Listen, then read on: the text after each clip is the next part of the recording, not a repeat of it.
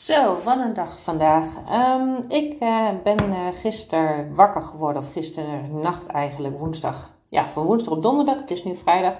Ik wakker geworden met uh, ontzettende kiespijn. En ehm, nou ja, ik dus gelijk donderdagochtend uh, tandarts bellen van ik heb ontzettende kiespijn. Nou, toen was het van je kunt wel terecht om 12 uur. Ik zei nee, dat kan niet. Want ik had gisteren een hele belangrijke coachingsdag. Dus uh, ik zeg, ik kan niet om 12 uur. Ik slik wel wat meer paracetamols. Kun je misschien, heb je misschien ergens morgen een plekje? Nou, dat hadden ze gelukkig. Dus ik al helemaal uh, gelukkig. Uh, nou ja, niet dat ik naar de tandarts moest. Maar ik denk, dan hebben ze in ieder geval morgen een plekje. Dus gisteren uh, de hele dag uh, om de zoveel uur paracetamol geslikt. Uh, opletten met kouwen. Dus voornamelijk veel op rechts kouwen en niet op links kouwen. En ehm, nou ja, op die manier, ik denk dat gaat vast goed komen. Vanochtend, ik zou vanmiddag naar de tandarts moeten, half één. Um, dus vanochtend belde de tandarts of ik eerder kon komen. Ik zei ja, tuurlijk kan dat. Dus ik gelijk naar de tandarts toe. En nu blijkt dus dat mijn verstandskiezer of verstandskiezer, hoe je het dan ook uitspreekt, vind ik altijd een beetje een ingewikkeld uh, ding. Uh, dat die eruit moeten, zowel links, uh, links onderin als links bovenin. En dat ze zo ingewikkeld liggen dat het dan dat van nou, daar waag ik me niet aan. Ik, oké, okay, ja, weet je, shit happens. Um, dan gaan we maar contact opnemen met de kaakchirurg. Dus de verwijzing werd doorgestuurd. En ik zou dus um, met kaakchirurg contact opnemen. Ging ik bellen. Blijkt dat de kaakchirurg twee tot drie weken wachttijd heeft voordat je aan de beurt bent. En ik denk, oh nee, ik denk twee tot drie weken met kiespijn lopen, dat is zo niet tof. Um, dus nou ja, ik aangeef dat ik echt wel heel veel pijn heb. Dus de kaakchirurg heeft gezegd van nou, um, of de assistente van nou, bel vanmiddag nog even terug als we de verwijzing hebben van de tandarts. Als we de verwijzing hebben dus van de tandarts, mag ik dus terugbellen. En uh, dan hopen ze dat ze dus volgende week uh, misschien ergens een uh, gaatje hebben. Dus ja, ik ga dit weekend doorbrengen op paracetamols en veel kopjes thee en rust. En hopen dat ik daardoor mijn kiespijn een beetje, beetje ja, in, onder controle kan houden. Um, betekent wel dat ik uh, vanochtend dus tot nu toe vrij weinig uh, aan mijn werk heb gedaan, helaas. Uh, want naast dat ik dus zelf bij de tandarts was geweest, moest ik ook met mijn middelste Danique naar de orthos, orthodontist voor de eerste keer. Danique is nu tien, dus er werd even gekeken op advies van de tandarts hoe ver zij nu is en of ze al moet starten met een beugel. Nou, Danique heeft dus een behoorlijke onderbeet. En uh, de ortho gaf wel aan dat door haar ernstige onderbeet, uh, of eigenlijk overbeet, zeg maar haar ondertanden staan te ver naar achteren en haar boventanden te ver naar voren. Of die staan eigenlijk goed, maar de ondertanden staan te ver naar achteren. Dat uh, daardoor dus ook komt dat ze zoveel smakt. Nou, dus Danique was wat dat betreft helemaal gelukkig. Maar dan kon ze gelukkig tegen de oudere zus zeggen van... Ha, ik kan niks aan dat smakken doen. Want haar oudere zus die ergert zich te kapot aan dat ze zoveel smakt. En wij kunnen er dus ook niet meer uh, over mopperen. Want ja, het meisje kan er niet zoveel aan doen. Um, zelf die uh, ziet het niet zitten om een beugel te krijgen. Dat gaf ze ook heel duidelijk aan. Zo van, ja, maar ik vind mijn tanden mooi. En ik wil mijn tanden niet veranderd hebben. Um, wat de orthodontist wel heel, heel schattig vond. Hele lieve ortho hebben wij hier in Zutphen, mevrouw Brugman. Die echt uh, bekend in uh, land en omstreken. En um, we hebben nu dus besloten om nog een jaartje te wachten. Ook in verband met de verzekering. Want wij zitten bij de mensensverzekering. En dan heb je een jaar wachttijd uh, voordat je dus mag starten met een beugel. Ja, je mag wel eerder starten, maar dan betaal je zelf de kosten. Dus ja, dat gaan we niet doen. Um, dus dat iedereen voor uh, een tip. Heb jij een uh, dochter of zoon waarvan je denkt, nou daar komt sowieso een beugel aan. Uh, informeer op tijd bij de zorgverzekering die je hebt. Wat zijn de voorwaarden? Bij sommigen moet je dus echt eerder inschrijven. Bij sommigen kun je gelijk starten. Dus dat is echt wel eventjes van belang dat je daar naar kijkt. Wij wisten dit al, want er zit al jaren bij mensen en we hebben dit met Fabienne natuurlijk ook gehad. Um, dus ja, dat is even voor mij als, even als tip. Let daar goed op in je zorgverzekering per wanneer je dus kunt starten met een beugel. En wij hebben dus voor nu, voor januari 2022, opnieuw een date met uh, de ortho. En dan gaan we kijken hoe we vanaf dat moment zeg maar, de beugel gaan inschieten en hoe Danique er dan in staat. Nou ja, en dan het is, zoals mevrouw Brugman ook zei, het is net als zwemles. Je begint met de oudste en uiteindelijk eindig je de jongste. Uh, Babette die heeft echt het, het meest ongelukkige mondje van alle drie. Die heeft zoveel ruimtegebrek erin. En uh, ja, over twee jaar zitten we dus wederom op deze afspraak met Babette. Want ook daar zal een beugeltje in moeten. Nou, en dat komt eigenlijk een beetje op het punt van dat ik denk van waar ik het met jullie over wil hebben. En dat is veranderingen. Ik had uh, van de week had ik een gesprek ook met een, uh, een eventuele nieuwe klant. Die op zoek zijn naar een nanny in Apkoude. En hun nanny is, hun vorige nanny is dus vrij onverwachts gestopt. Die hadden ze zelf geregeld via via.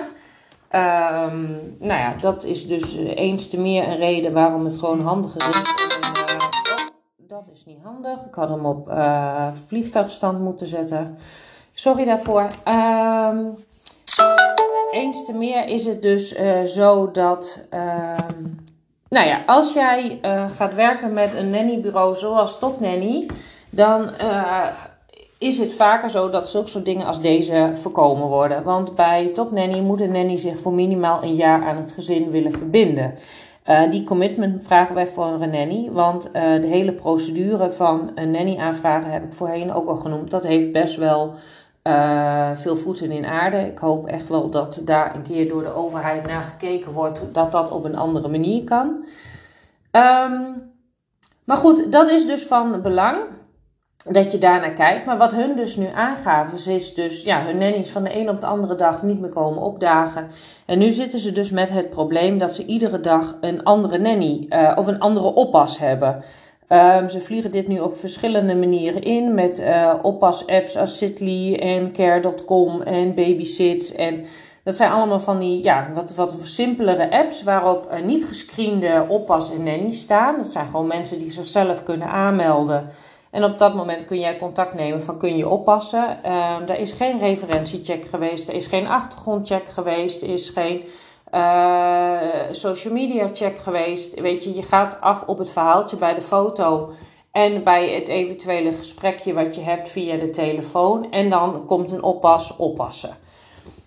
En ik snap dat mensen die keuze ervoor maken, dat ze denken van nou dat is makkelijk, hè, dat, dat het systeem is er, dus laten we daar gebruik van maken. Maar ook hier in dit verhaal hoorde ik van deze klant dat de kinderen dus heel slecht hieronder gedijen. Ze hebben namelijk iedere dag een ander gezicht voor hun neus. En dat is natuurlijk ook het geluid wat we horen vanuit uh, de kinderopvang. Op het moment dat daar veel ziekte is of veel wisselingen op de groep, hebben ook daar de kinderen dan dagelijks te maken met uh, wisselingen. En kinderen gedijen gewoon eenmaal niet goed onder veranderingen. Um, wat je dan gaat zien is dat ze dus op een negatieve manier om hun aandacht gaan vragen. Nou, en wat uh, wij als opvoeders dan vaak gaan doen, is juist die negatieve manier uh, belonen door daar aandacht aan te geven.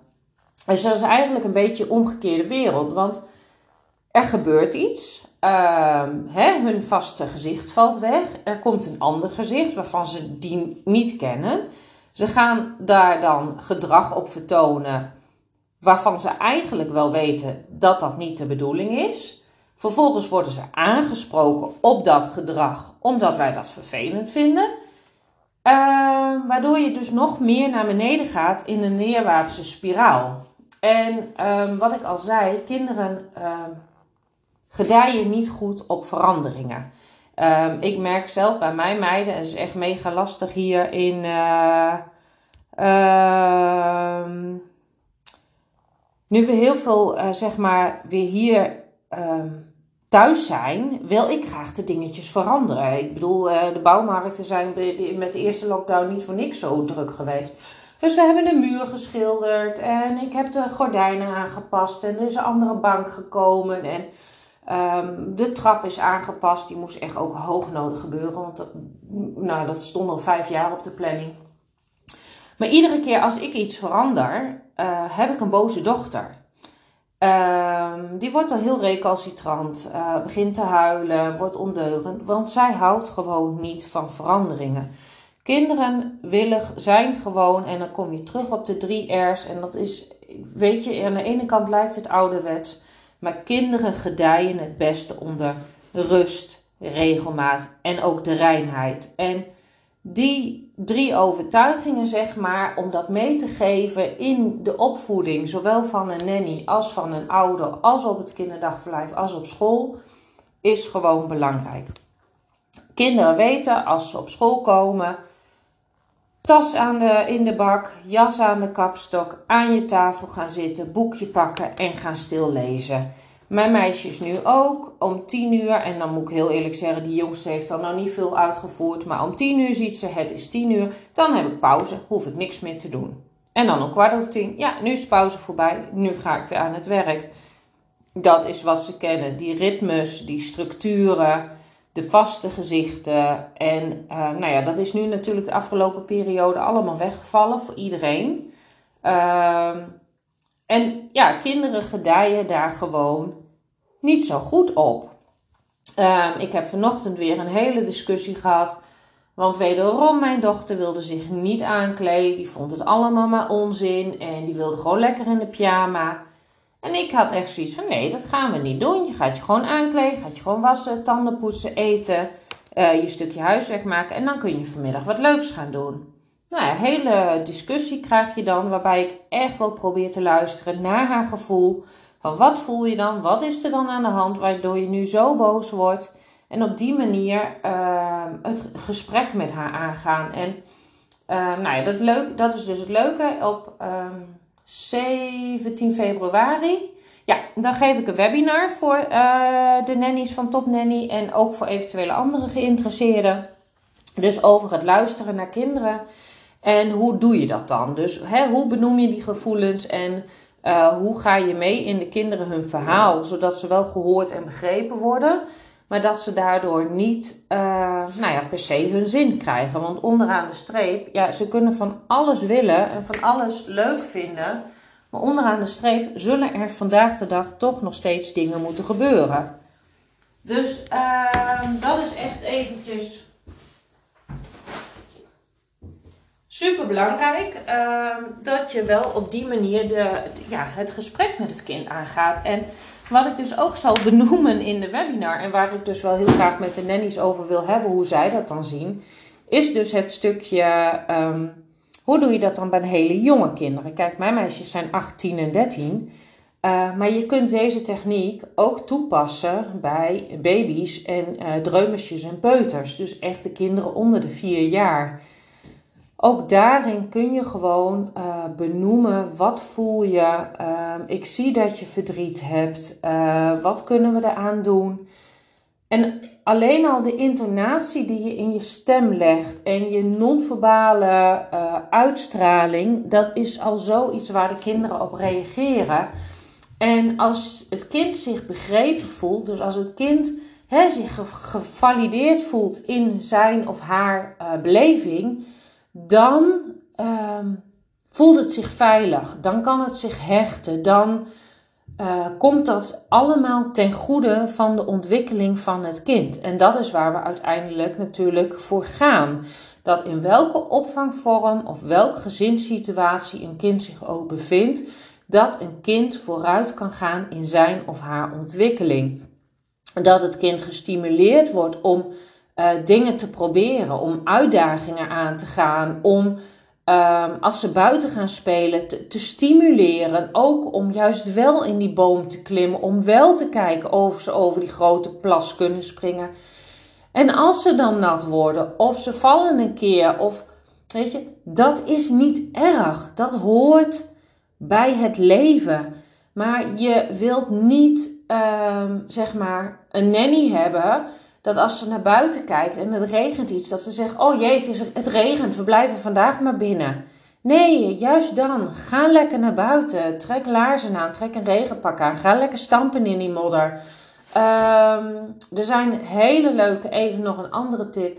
Er zijn hele leuke buitenspeelpakjes van het merk ILM, I-E-L-M. Die zijn in verschillende maten. Die heb ik altijd gebruikt voor mijn gastkindjes. Uh, die zijn dus water- en uh, windafstotend, uh, dus niet winddoorlatend. Daarmee kunnen ze zo lekker buiten spelen. Ehm, ze krijgen het er niet snel koud in.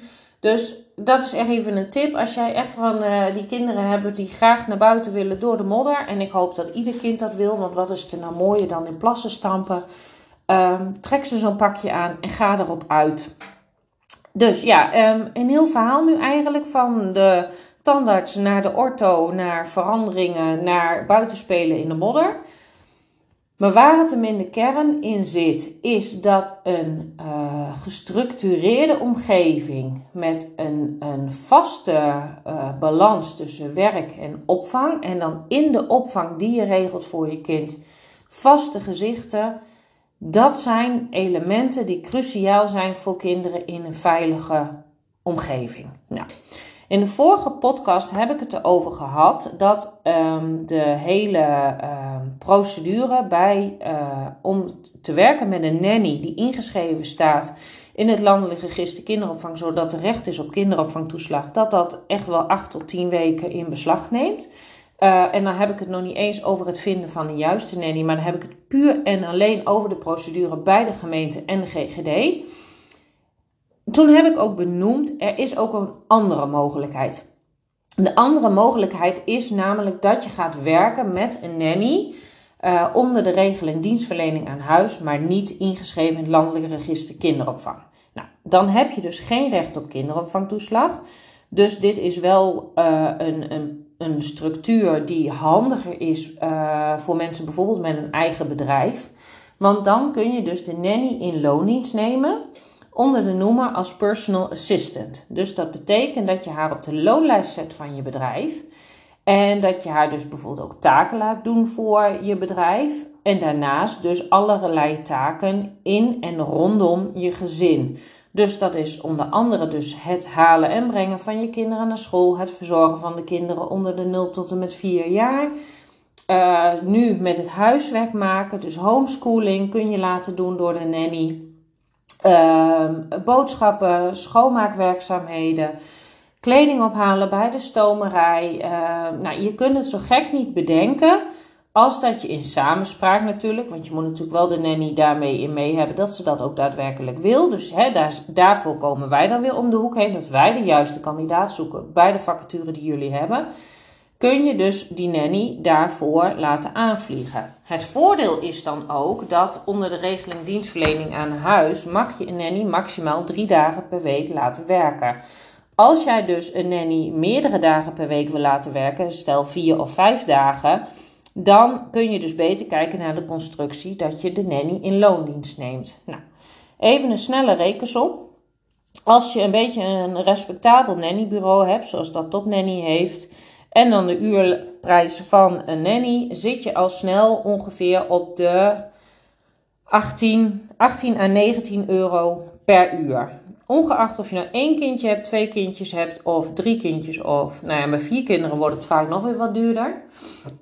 Als je dan kijkt naar de kinderopvangtoeslag, is de maximale kinderopvangtoeslag per kind per uur 6,49 euro je twee kinderen, wordt dat dus uiteraard 13 euro. Heb je drie kinderen, wordt dat 19,50 euro.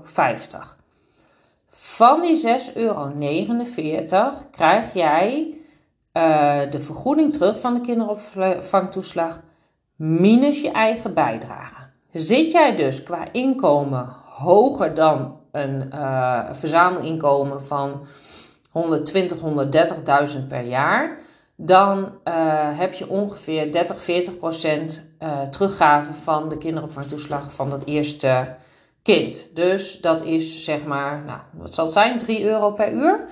Dus dan ga je van die uh, 18,50, 3 euro. Nou, in ieder geval onderaan de streep ben je netto nog steeds een eurotje of 8 à 9 uh, kwijt voor een nanny. Als jij die kosten kunt invoeren in je bedrijf, waardoor je je omzet drukt, maar je wel alle luxe hebt van een nanny aan huis die gewoon 4, 5 dagen kan werken, dan levert dat zoveel meer uh, voordelen op. Plus, je kunt dan een nanny aantrekken die bijvoorbeeld wel de ervaring heeft, bijvoorbeeld al vijf jaar nanny is geweest in Frankrijk, maar misschien hier voor Nederland niet het juiste papiertje. dat maakt dat als jij zegt, vandaag zeg, ik wil heel graag een nanny in loondienst, dan kan je, hè, als we de juiste nanny hebben gevonden, binnen drie weken al starten met die nanny.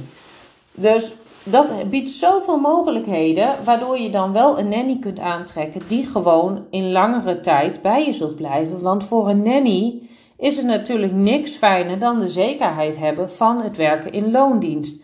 Want nu moet een nanny, naast dat ze dus zeg maar werkt, um, zelf um, haar inkomstenbelasting afdragen. Ze moet zelf pensioen opbouwen. Ze moet zelf uh, haar ziektekosten uh, afbouwen uh, of afdragen. Um, weet je, dus voor een nanny is onderaan de streep in loondienst werken veel fijner, waardoor ook daar meer mensen op zullen reageren die een geschikte kandidaat zijn voor jullie vacature. Met als gevolg dat jij dus tussen nu en drie weken een nanny aan huis kunt krijgen. Met een vast gezicht voor je kind, die de rust, de reinheid en de regelmaat in het gezin terugbrengt. Waardoor jij zelf meer tijd over te, overhoudt voor je leuke dingen met je kinderen. Je niet je tijd en energie hoeft te steken in het huishouden. Maar gewoon al die dingen waar je nu tegenaan loopt, dat dat wordt afgetikt. Nou, wees nou eens eerlijk. Hoe fijn is dat? Hoe lekker is dat als je niet meer hoeft om te kijken naar de was? Als je niet meer hoeft om te kijken naar het eten koken. Um, je niet meer hoeft om te kijken naar de, het huiswerk. Hoe fijn is dat? Dat wil toch iedereen? Nou, ik weet wel waar mijn keuze zou zijn. Um, als jullie hier nu meer over willen weten, uh, ik zou zeggen, neem contact met ons op. En uh, wij gaan voor jullie kijken hoe snel we dit voor jullie kunnen regelen. Bedankt voor het luisteren. Ik hoop dat jullie er wat aan gehad hebben. En tot de volgende keer.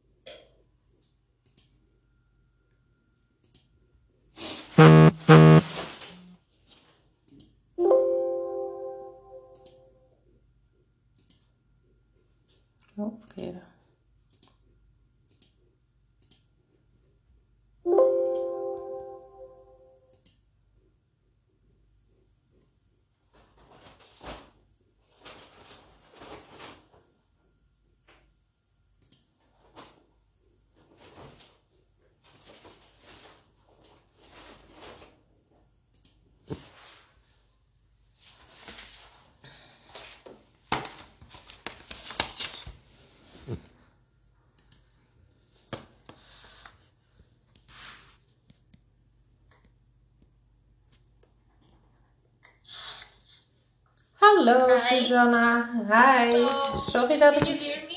Wat zeg je? Can you hear me well? Yes, I can hear you. Okay, perfect. Uh, oh, I have to take another pen. This one is not writing well.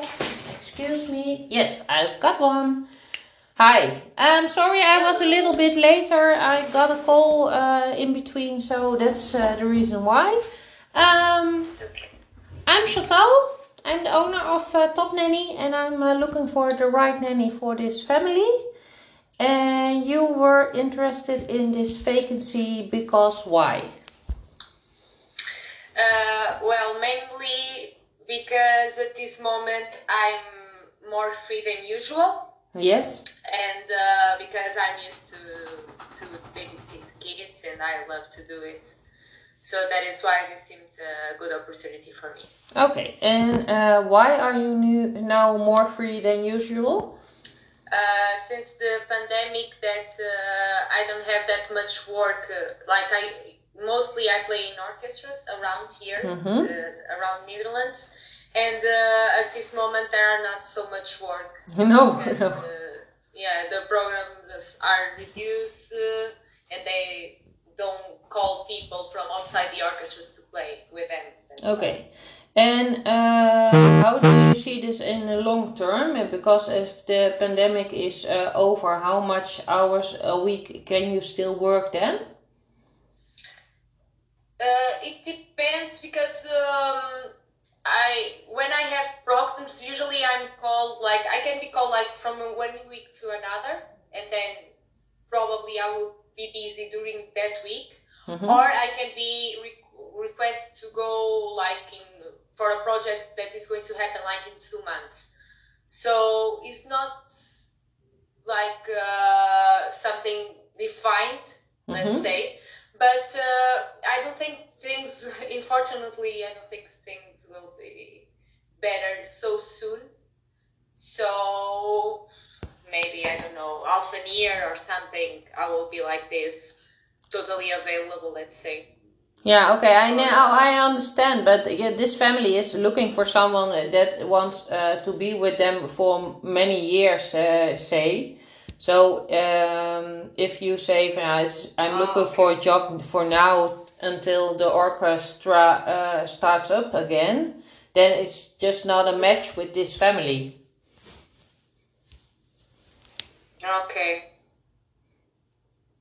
No, you're okay, I didn't know about that. I thought it was just while we are passing this. No, no, no, no, no. They they really want a nanny uh, at least for one year and at least for the couple of years until the baby boy is uh, old enough to go to school, and even then. Oh, okay, okay, okay. Yeah. Yeah.